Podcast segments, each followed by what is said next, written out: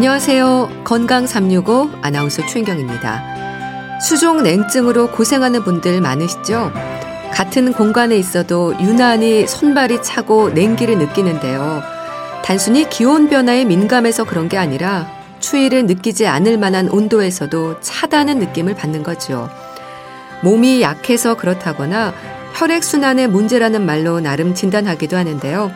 다른 질환이 원인일 수도 있는 만큼 수종 냉증에 대한 증상이나 정도에도 민감할 필요가 있다는 지적입니다.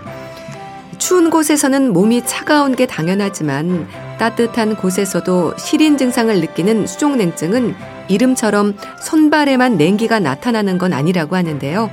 계절과도 상관없는 수종 냉증 오늘 자세히 알아봅니다. 건강 365 변진섭의 너무 늦었잖아요. 듣고 시작하겠습니다. 이제 하루가 다르게 기온이 떨어질 텐데요. 날이 추워질수록 더 힘들어지는 증상이 있습니다. 수종 냉증으로 불리는 질환이죠. 손발은 물론 옆구리, 허리, 다리까지 온몸으로 찬 기운을 느낀다는 말도 하는데요. 냉증으로 고생하는 분들은 어떤 원인으로 몸에 차가운 기운을 느끼는 걸까요? 경희대학교 한방병원 황덕상 교수와 함께 합니다.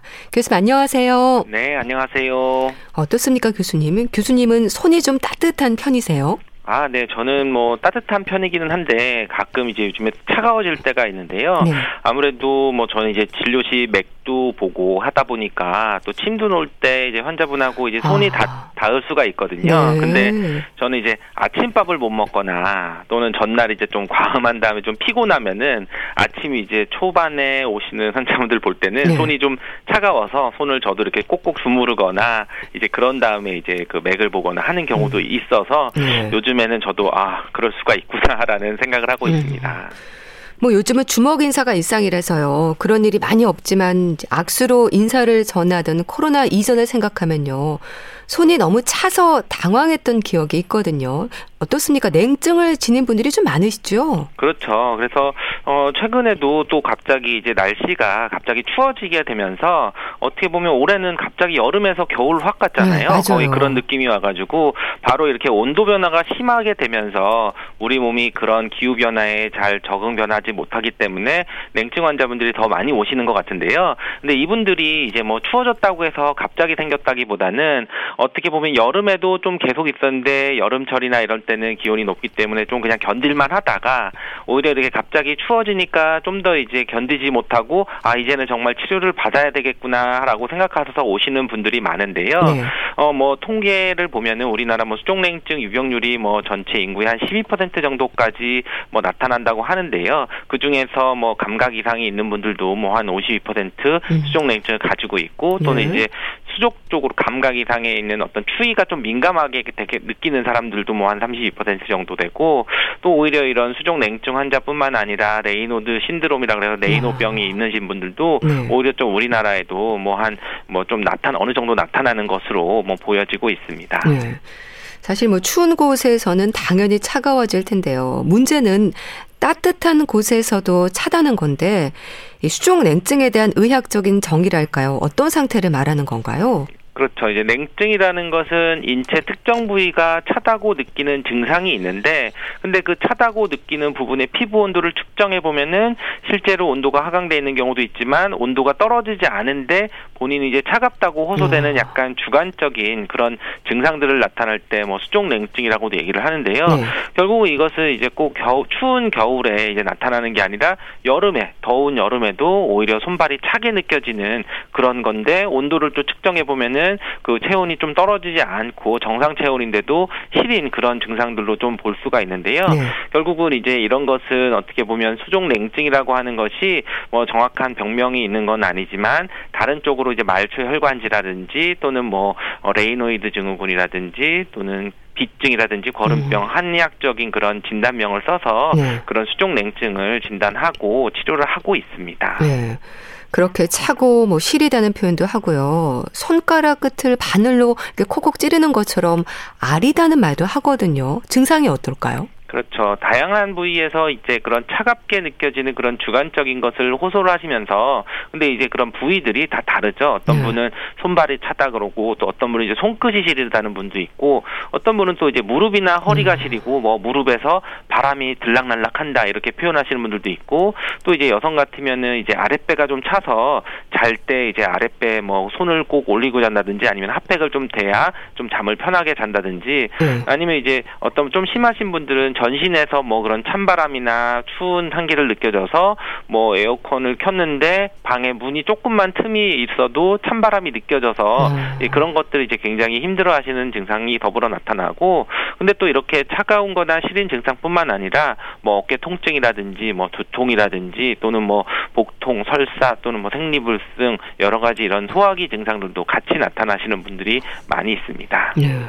그러니까 수족 냉증이라고 하지만 손발만 차가운 건 아니네요. 여기저기 다 이렇게 시림을 느끼는 거네요. 그렇죠. 가장 이제 손발이 흔하게 나타나는 증상이라 수족 냉증이라고 해서 편하게 이제 어, 부르시는 건데 기본적으로 이제 냉증이라고 하는 게 더 맞겠죠. 그래서 우리가 수족 냉증뿐만 아니라 뭐 요술사년이라고 하는데 허리 무릎이 시리고 약하다. 음. 네, 이런 얘기도 하게 되는데요.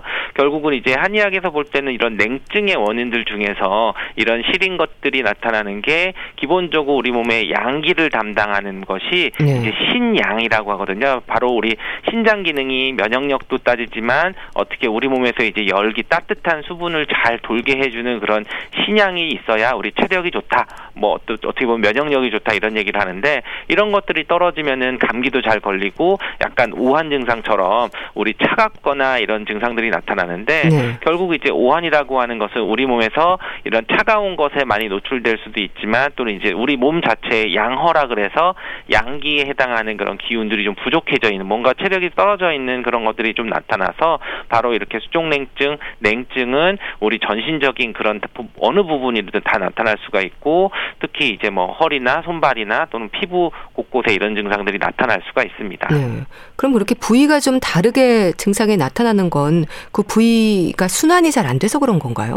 네, 기본적으로는 우리가 쉽게 생각할 수 있는 거는 차갑게 하는 것은 우리 몸에서 따뜻하게 하는 거를 생각을 해보면 예. 결국은 어, 혈액이 우리 몸을 따뜻하게 하는 물질적인 그런 기초가 되겠죠. 그래서 피가 잘 돌게 되면은 따뜻하게 느낄 수가 있는데 그런 것들을 이제 잘 혈액 순환이 잘 안 돼서 느끼는 것이 하나 있을 수가 있고 또 우리가 따뜻하다는 것을 느끼는 것이 이렇게 감각적인 부분인데 그런 것은 이제 신경계통과 관련될 수도 있거든요. 그럼 어떤 뭐 신경계통이나 이런 감각적인 부분에서 좀 이상이 와도 또 그럴 수가 있고 네. 또 우리가 뭐 그런 것들을 느낄 때 자율신경계통이라고 하는 부분에 있어서 우리가 갑자기 춥게 느껴지거나 뭐 땀을 느끼게 하거나 아니면 심장이 뛰게 하는 것들은 이제 또 자율신경계통의 어. 그런 부분들이 되는 거거든요. 네. 그래서 어 기본적으로 생각하면은 그런 혈액순환 또는 신경계통을 느낄 수도 있고 또 일종의 그런 피부 쪽에 있는 그런 말초 쪽에 있는 신경들이 느껴지는 것들의 차이가 있어서 뭐 이것과 관련되는 여러 가지 질환들의 원인으로 볼 수도 있어서 네. 어 수종 냉증이 있을 때에는 뭐 단 순하게 그냥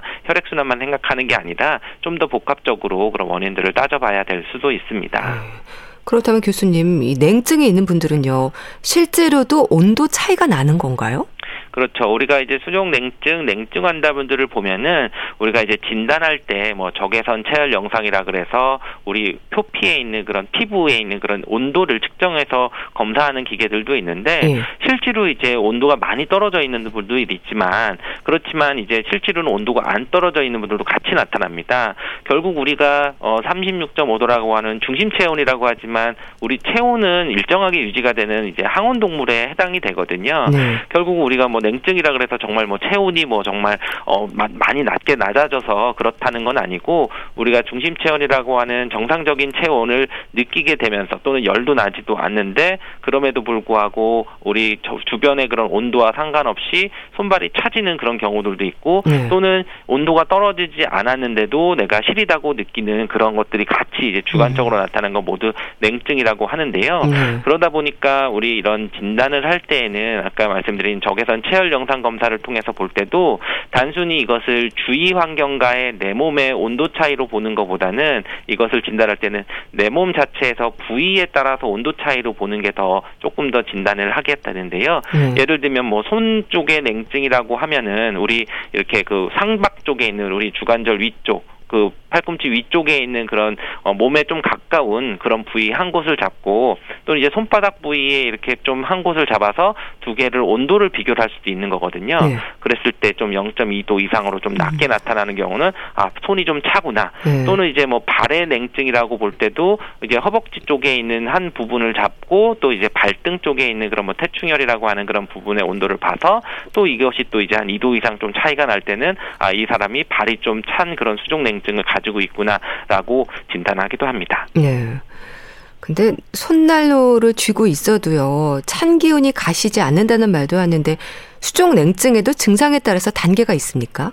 네, 아무래도 뭐 객관적인 증상을 나누는 거는 사실은 좀 쉽지는 않은데요. 네. 아무래도 네. 이 수족냉증, 냉증이라는 것 자체가 주관적으로 느끼는 증상들이 좀 강하거든요. 그렇지만 이제 그런 환자분들을 볼 때는 뭐 수족냉증이 나타나는 빈도나 또는 뭐 지속 시간이라든지 또는 뭐 계절에 따른 차이들에 따라서 증상이 심하다는 것을 좀 볼 수 있는데요. 네. 예를 들면 뭐 한여름에 더운 뭐 30도가 되는 뭐 더운 날씨가 되는데 이 냉증 때문에 시려서 아. 사실은 내복을 입고 오시는 분들도 아, 있거든요. 아, 그리고 잠깐 이제 에어컨 있는 환경에 놓이는 것도 너무 시리고 애리다고 해서 그런 것을 좀 불편하다고 하시면은 좀 굉장히 좀 심각하게 그런 통증이 좀 같이 병행하는 그런 수족냉증이 심한 단계로 볼 수 있고 네. 그렇지만 이제 우리 좀 많은 분들은 또 그냥 아 내 몸이 차다 또는 뭐 자꾸 그것 때문에 감기가 음. 오는 것처럼 몸이 쑤시고 아프다 이런 불편감을 나오면서 우리 일상생활에서 좀 불편한 그러니까 해당되는 계절의 온도들에 못 견뎌 하시는 분들이 좀 가장 많이 있죠. 네. 예를 들면 여름인데도 어, 나는 에어컨 바람이 싫어요라고 하시는 분들은 네. 또 냉증 환자일 수도 있는 거고요. 네. 겨울에는 또 오히려 뭐 난방을 하지만 그럼에도 뭐 잘 이제 추위를 좀 느끼고 하면은 어느 정도 이제 좀 일상생활이 불편한 정도라고 하면은 좀 치료가 필요한 수족 냉증의 그런 상태라고 볼 수 있습니다. 네. 레이너 증후군과 혼동할 수도 있겠어요. 그렇죠. 우리가 레이너 증후군은 어떤 특정 질환이 되기 때문에 때문에 사실은 이제 수족냉증이라고 하는 것들이 어떻게 보면 좀더 이제 광범위한 범위의 그런 병을 얘기를 하는 거고요. 그래서 이제 뭐 수족냉증이 있는 분 중에 뭐 한 60% 정도는 레이노 병이 있을 수 있다. 예. 뭐 이런 얘기도 하는데요. 결국 이제 레이노증은 이제 손가락이나 발가락의 혈관에서 이제 허혈 발작이 생기고 그러니까 피가 잘 안 가서 피부 색조가 변하는 질환으로 봅니다. 네. 근데 이제 우리 한의사분들이 진단하거나 하는 수족냉증에서는 이 손발의 색조 변화까지는 나타나지 는 않는 경우가 많거든요. 결국 이제 색깔 변화까지 있어서 더 심하게 가면은 레이노병이고 오히려 손발 변화가 손발에 그런 색 변화는 없고 그렇지만 시린 증상들을 호소하는 것들은 그런 그런 수족 냉증이라고도 볼 수 있는데요. 그래서 레이노이드 증은 이제 심한 허혈 상태가 되다 보니까 피가 안 통하니까 추위에 노출됐다가 따뜻해지면은 뭐 손발가락이 창백해지거나 뭐 청색 청색증이 아. 생긴다든지 뭐 또는 이제 빨개진다든지 그런 색깔 변화와 더불어서 네. 차갑고 저리고 감각 이상이나 통증까지도 오는 것들이 이제 레이노증이고 오히려 그거보다 좀 더 광범위한 부분으로 보는 게 수족 냉증의 범위로 볼 수 있습니다. 네. 그럼 원인에 대해서는 어떻게 지적이 될까요? 나이와 상관없이 젊은 사람들 중에도 냉증으로 고생하는 경우가 참 많던데요.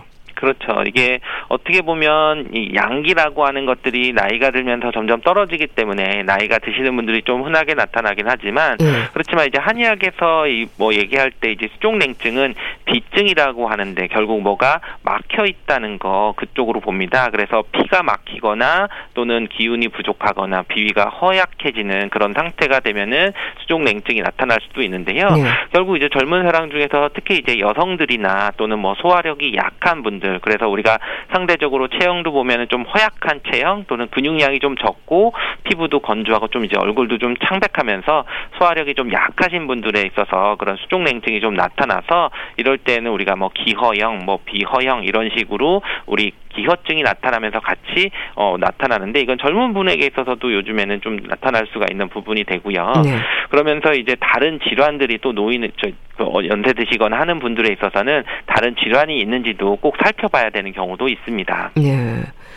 그럼 나이와 관련해서는 또 어떤 분들이 이렇게 불편을 겪으시는 건가요? 어, 기본적으로는 뭐 고지혈증이나 당뇨병이 있으면은 아무래도 이제 말초 혈관 순환이 잘 되지 않기 때문에 이런 경우가 있을 때 뭐 같이 나타나시는 분들도 있고요. 네. 그리고 또 뭐 자율신경계 병증이나 또는 이제 말초 신경 변증에 이런 쪽으로 좀 나타날 수도 있고 또 심하게는 뭐 디스크 질환이나 뭐 혈관 질환이나 갑상선 질환이 있어도 그것과 관련돼서 이제 말초의 순환이 잘 안 되기 때문에 수족냉증의 그런 증상들이 나타날 수 있어서 있어서 이런 다른 질환들이 점점 나타나면은 수족냉증이 더 나타날 수도 있고 또 이런 질환이 없다고 해도 노화가 되면서 이제 양허한다고 하거든요. 양 기운이 좀 떨어져서 체력이 떨어지면은 네. 오히려 이러한 그 수족냉증이 나타나는데 결국 이제 수족냉증은 한의학에서 이제 한증 차가운 것에 내가 노출됐느냐와 그리고 내 몸의 양기가 그 부족해지는 그런 양어 두 가지의 그런 원인들이 복합적으로 나타나는 것으로 보고 있습니다. 네.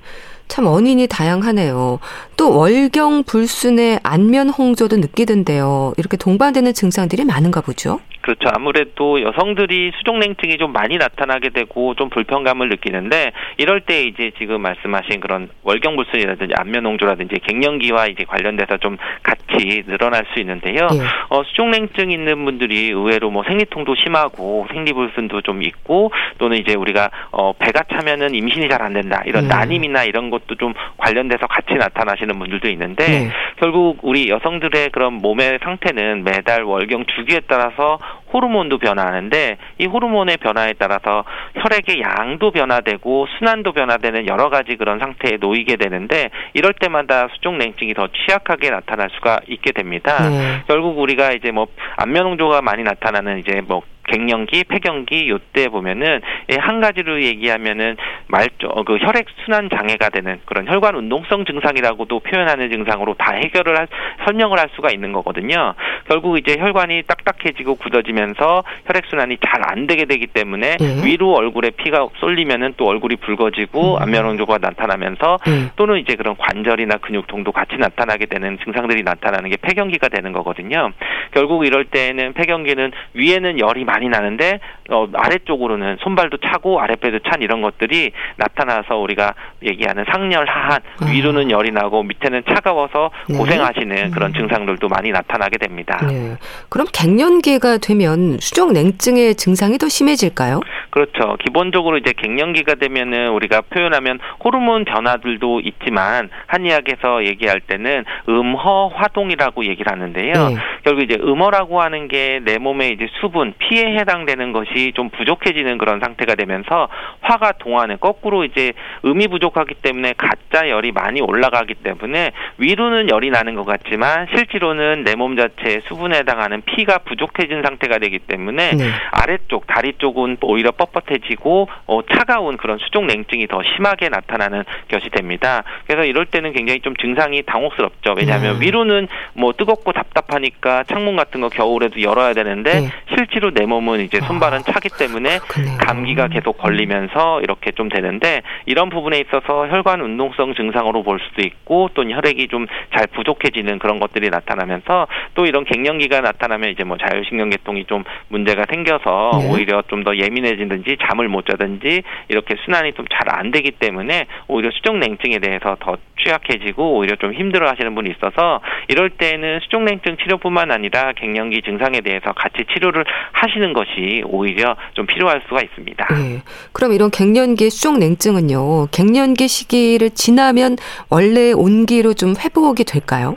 어, 아무래도 이제 갱년기라고 하는 것은 우리 몸이 변화되는 시기이기 때문에 그 갱년기 주간으로 해서 몇 년 동안 좀 더 심하게 되고 음. 사실 이때 잘 지나면은 오히려 또 오히려 그 이후에는 또 건강하게 지나실 수가 있는데요. 그렇다고 우리가 양기가 뭐 생겨서라기보다는 우리 몸이 적응해 나가는 거죠. 결국 이제 수족냉증이라고 하는 것도 우리 몸에서 어, 내 체력적인 부분에서 회복이 되고 어, 근육량도 늘고 적응하기에 따라서는 오히려 그 좋아지면서 충분히 극복해 나갈 수 있는 질환이 됩니다. 네. 그럼 또 젊은 층의 수족 냉증과 노년기의 냉증에서 증상이나 정도의 차이가 있습니까?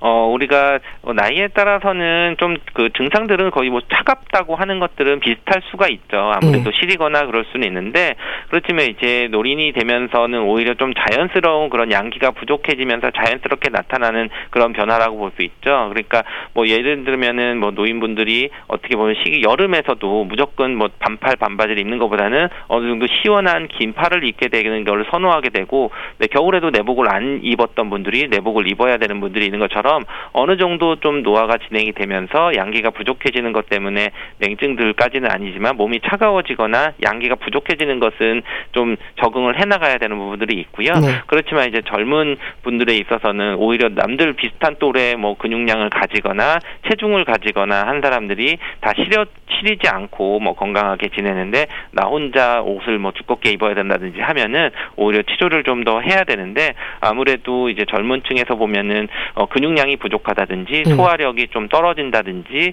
좀 기력이 좀 많이 부족한 창백한 이런 쪽에 증상들이 좀 나, 음. 어, 수족 냉증이 좀 많이 나타나는 편입니다. 네. 그 주위에 보면요 손난로를 항상 손에 쥐고 있는 분들도 많은데요.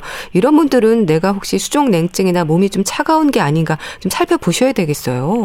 네, 그렇죠. 우리가 어, 계절에 따라서 내 몸은 잘 적응할 수가 있는데 오히려 이렇게 너무 뜨거운 상태로 있을 때에는 결국 내가 몸에 오히려 주변 환경에 잘 적응하지 못해서 음. 수족냉증이 심해지는 경우도 있거든요.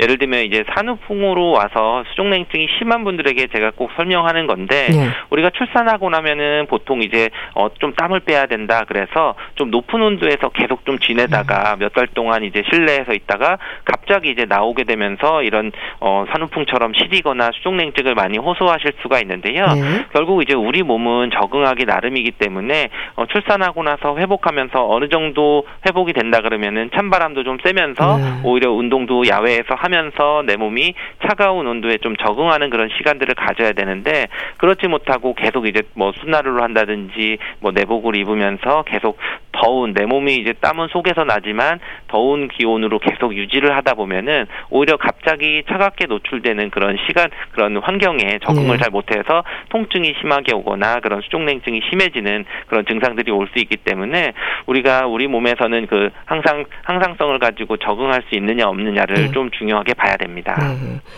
자, 그렇다면 몸에 좀 따뜻한 기운이 중요할 것 같은데요. 교수님, 한의학에서는 어떤 치료들이 진행이 될까요? 뭐 침 치료만으로도 완화가 좀 될까요? 그렇죠. 아무래도 이제 어 수족 냉증이라고 보면은 침 치료가 물론 혈액 순환도 도와주고 기혈 순환, 기혈 순환이라고 얘기를 하죠. 그러면서 몸에 이완도 되면서 또는 자율신경 계통을 좀 회복시켜 주는 것도 있기 때문에 침도 분명히 효과가 있는데요. 네. 그렇지만 이제 양허증이라고 하는 허증으로 나타나서 양기가 부족하다고 할 때는 한약을 써야 오히려 네. 이제 양기를 보충시켜 주는 보양시켜 주는 약이 들어가서 네. 오히려 이제 좀 치료가 되는데요. 결국은 이제 수족 냉증에 대해서는 이제 어떻게 보면 개인별 맞춤 치료가 된다고 볼 수 있죠. 만약에 부족한 사람은 채워줘야 되는 부분이고 음. 순환이 되지 않는 사람은 뭔가 이렇게 막힌 거를 뚫어주는 그런 쪽이 돼야 되기 때문에 음.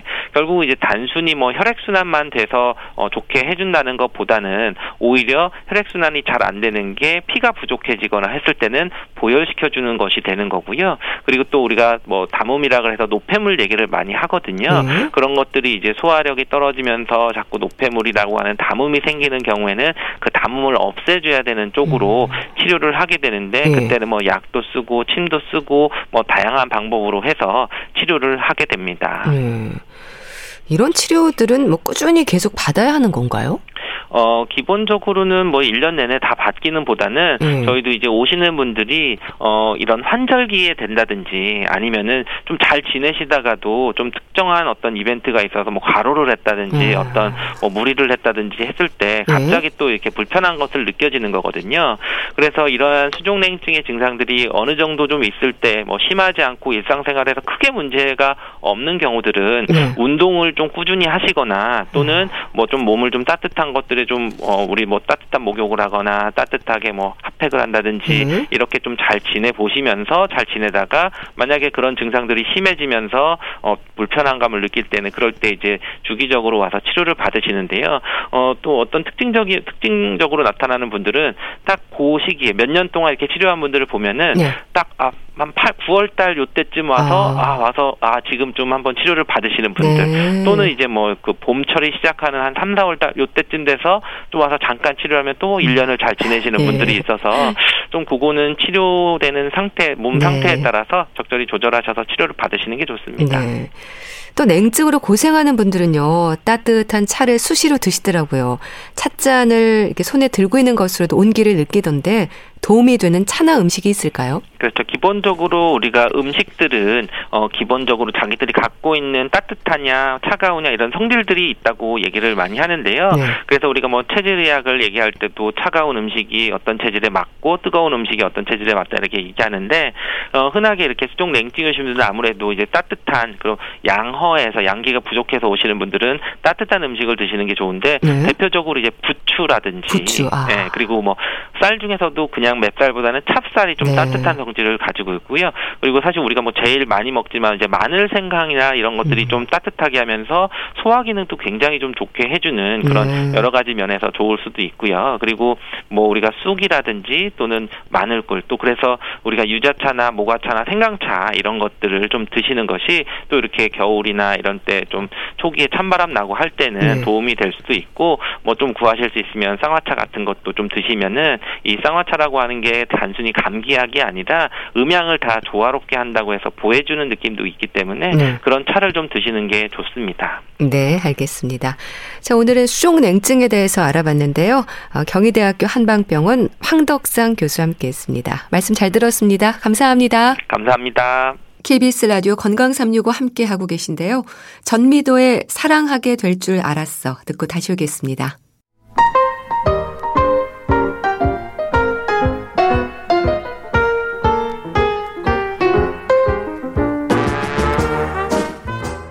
건강한 하루의 시작. KBS 라디오 건강 365.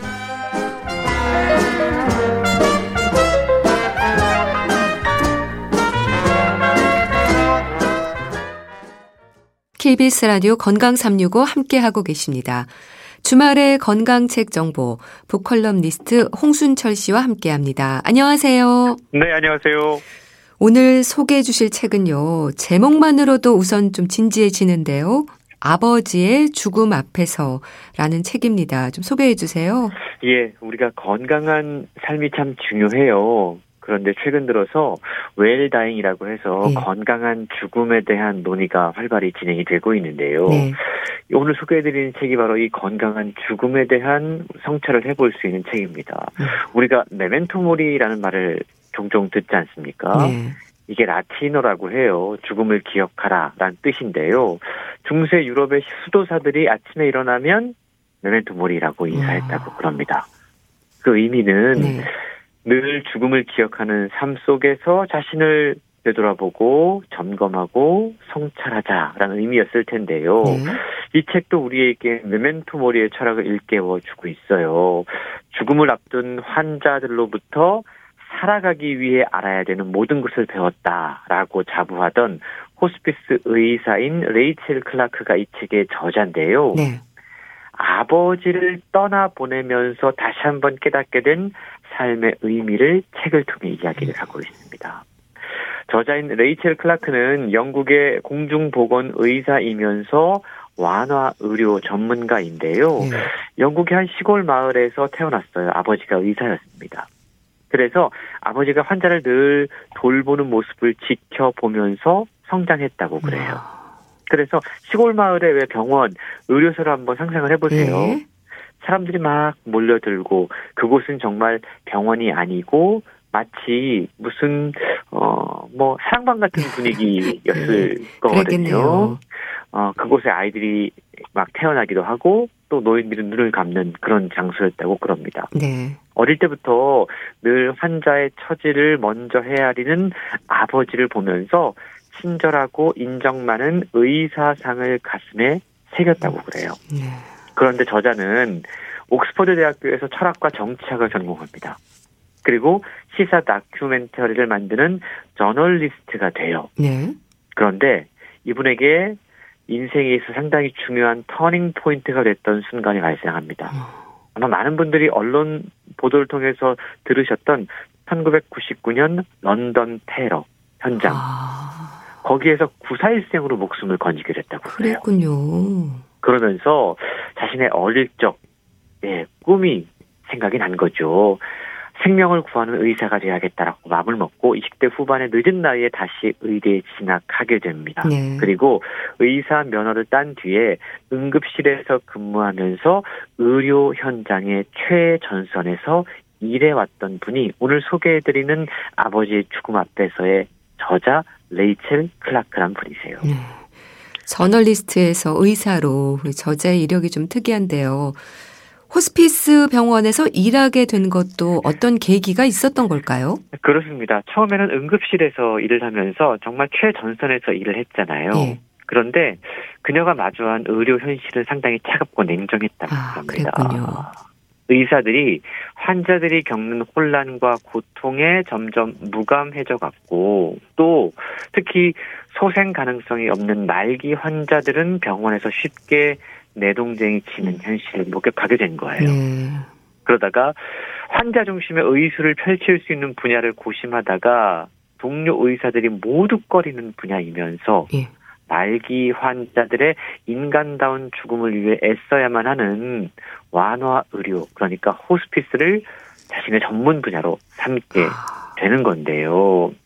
사람들이 여전히 그녀에게 질문한다고 그럽니다. 네. 호스피스 업무가 힘들고 우울하지 음. 않냐고요. 음. 그런데 저자는요, 그와 정 반대다라고 대답을 한다고 그래요. 왜냐하면 자신이 경험한 호스피스 현장에는 용기와 연민과 사랑하는 마음, 음. 그야말로 인간 본성의 선한 모습이 가장 정제된 형태로 존재하기 때문인데요. 네.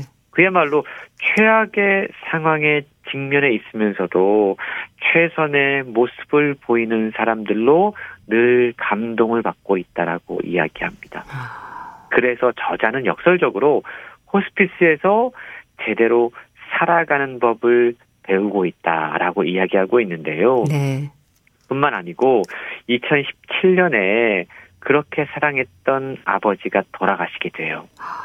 대장암으로 투병을 하게 되는데 예. 그리고 그 죽음에 이르는 과정을 경험하면서 정말 사랑이야말로 사람들을 살게 하는 힘이고 이별의 고통에도 불구하고 끊임없이 사랑하고 헌신하며 사는 것이 인간으로 태어난 우리의 운명임을 깨달았다라고 책을 통해 고백하고 있습니다. 네.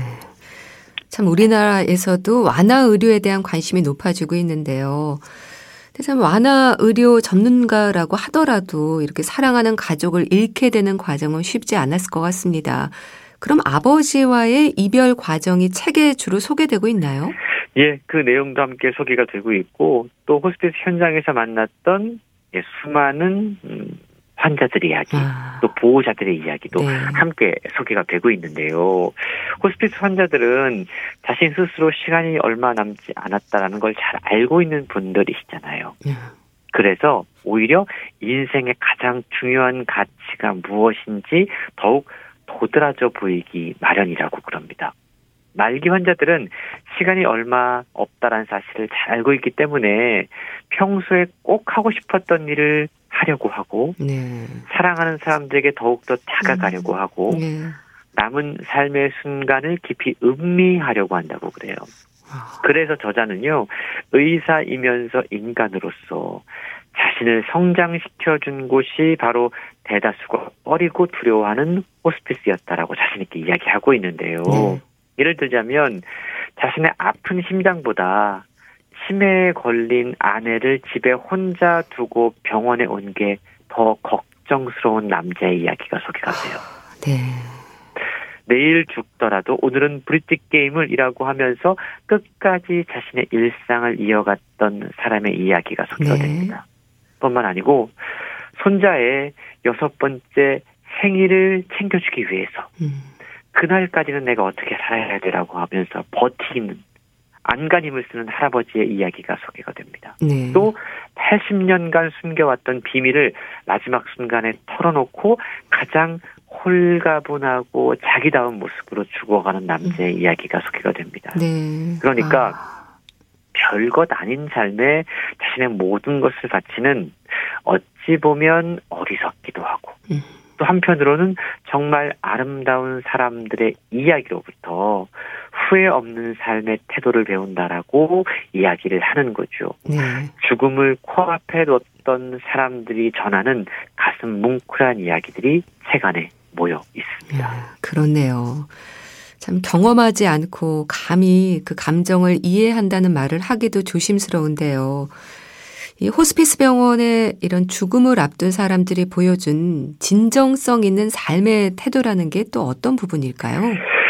책에 보면 다양한 이야기가 소개가 돼요. 예. 하루는 갑상선 암을 앓고 있는 60대 환자 사이먼이라는 분이 종양으로 인해서 기도가 눌리면서 숨을 제대로 쉬지 못해서 구급차를 타고 호스피스에 실려왔다고 그래요. 네. 사실 기도가 막히는 것만큼 고통스러운 일이 없거든요. 아, 그렇죠. 왜냐하면 숨쉬기 위해서 모든 그 정신적인 에너지가 거기에 필사적으로 매달려야 되는 거잖아요. 네. 근데 사이먼 역시 자신에게 남겨진 시간이 얼마 남지 않았다라는 생각을 갖고 그 호스피스에 도착을 한 거예요.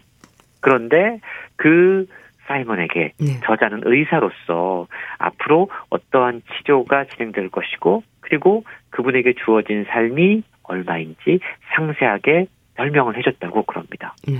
그러자 사이먼은 처음으로 죽음의 형태와 방식과 시기를 가늠한 후에 의사에게 이렇게 이야기했다고 그래요. 어쩌면 내가 우리 꼬맹이 생일날까지 버틸 수 있을지도 모르죠. 고맙습니다. 아. 라는 말인데요. 예. 사연을 들어보니 그 환자에게는 가족을 떠난 사위를 대신해서 아버지 역할을 해주고 싶었던 외손자가 있었던 거예요. 그랬군요. 그리고 그분에게 남은 삶에서 가장 중요한 게 그 외손자를 지키는 일이었습니다.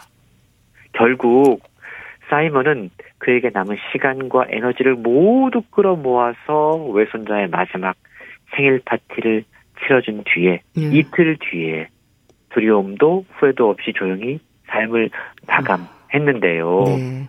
이렇게 환자들은 정말 마지막 순간까지 최선을 다해서 살아가려는 모습을 보이고 있다라는 거죠. 네. 그래서 그들에게서 오히려 살아가기 위해서 필요해 필요한 가장 중요한 것을 배울 수 있다라는 이야기를 할 수 있는 겁니다. 네.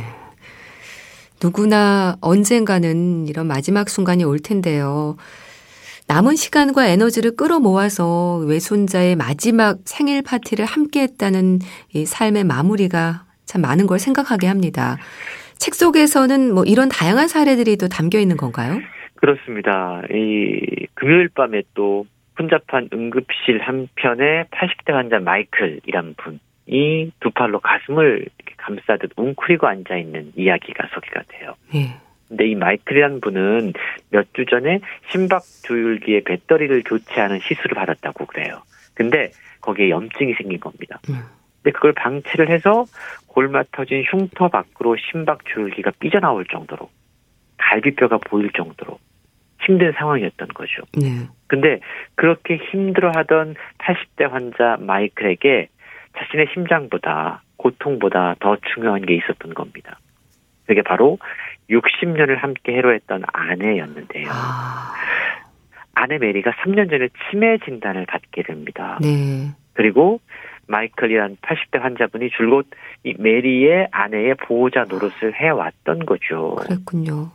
혼자서 아내를 먹이고 입히고 씻기고 달래주었던 겁니다.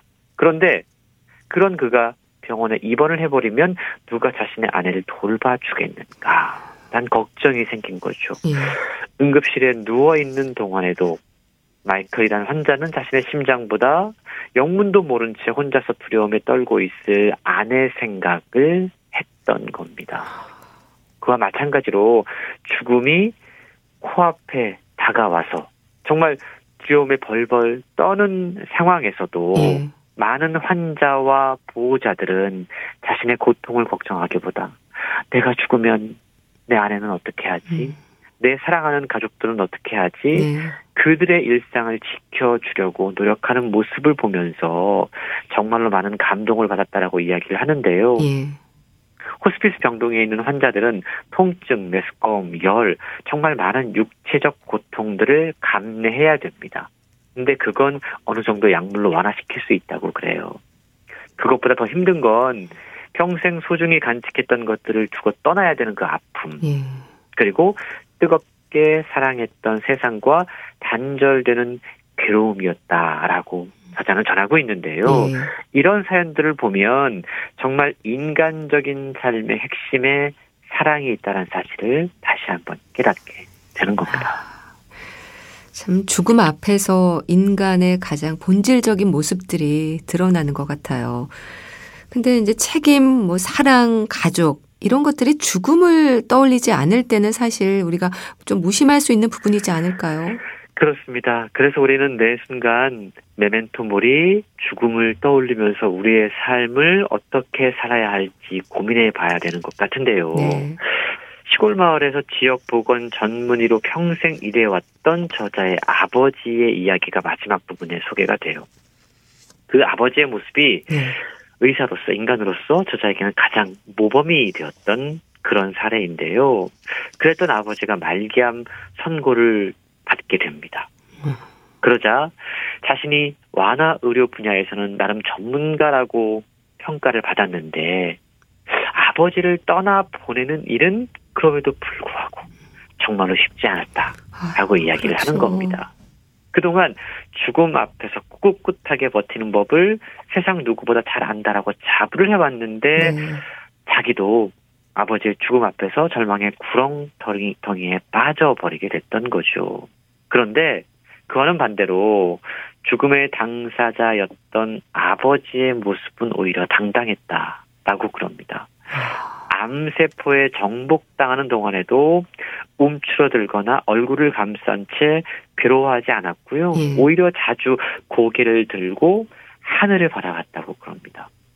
자기 연민에 빠지지 않고 매 순간을 기쁜 마음으로 음미하려는 태도를 자신의 자식에게 완화 의료 전문가로서 성장해가는 자식에게 보여주고 싶었던 겁니다. 그러셨군요. 저자는요, 음. 죽음을 받아들이고 음. 남은 나라를 더 깊이, 더 뜨겁게 음미하는 아버지의 모습을 지켜보면서 나는 조금이나마 더 나은 의사가 되어야겠다. 그리고 더 나은 인간이 되어야겠다라고 결심했다라고 고백하고 있는데요. 네. 그리고 의료 현장을 향해 병원의 존재 의미에 대해서도 책을 통해서 이야기를 하고 있어요. 병원이 어떤 곳이어야 하는가. 음. 사실 현대인들에게 현대 의료 체계가 자리 잡은 예, 그런 상황에서 병원은 약간 공포스러운 공간으로 말하는 사람들에게 여겨지고 있습니다. 네. 그런데 저자는요, 병원이라고 하는 곳은 죽어가는 남편의 곁에 아내가 누워서 따스한 온기를 전할 수 있는 곳이어야 되고, 네. 사랑하는 아빠를 떠나보내기 전에 함께 영화를 보려고 피자를 사들고 오는 10대들에게도 문을 활짝 열어줄 수 있는 곳이어야 하고, 네. 또한 자신이 그토록 사랑해왔던 함께했던 반려동물도 마음껏 데려올 수 음. 있는 곳이어야 하지 않을까. 예. 모든 병원이 다 그럴 필요는 없겠지만 적어도 완화 치료를 하는 삶의 마지막 순간을 경험해야 되는 사람들에게 병원은 그런 공간이 되어야 되지 않을까라고 이야기를 하고 있는 겁니다. 환자들이 아름다운 마지막을 위해서 어 최선을 다하잖아요. 예. 그런 분들을 위해서 저자 역시도 최선을 다하고 있거든요. 그 이야기를 읽다 보면 정말 죽음이라고 하는 것이 항상 멀리 있지 않고 우리 곁에 가까이 있다는 사실을 깨닫게 되고요. 네. 그리고 죽음에 대한 두려움보다는 뭔가 좀 죽음에 대한 색다른 생각들을 해볼 수 있을 것 같습니다. 네. 죽음에 대한 막연한 두려움이 멀어지는 느낌 참 중요한 부분이 아닐까 싶습니다. 아버지의 죽음 앞에서 잘 들었습니다. 북컬럼니스트 홍순철 씨였는데요. 감사합니다. 네, 고맙습니다. 임창정의 내가 저지른 사랑 보내드리면서 인사드릴게요. 건강365 아나운서 최인경이었습니다. 고맙습니다.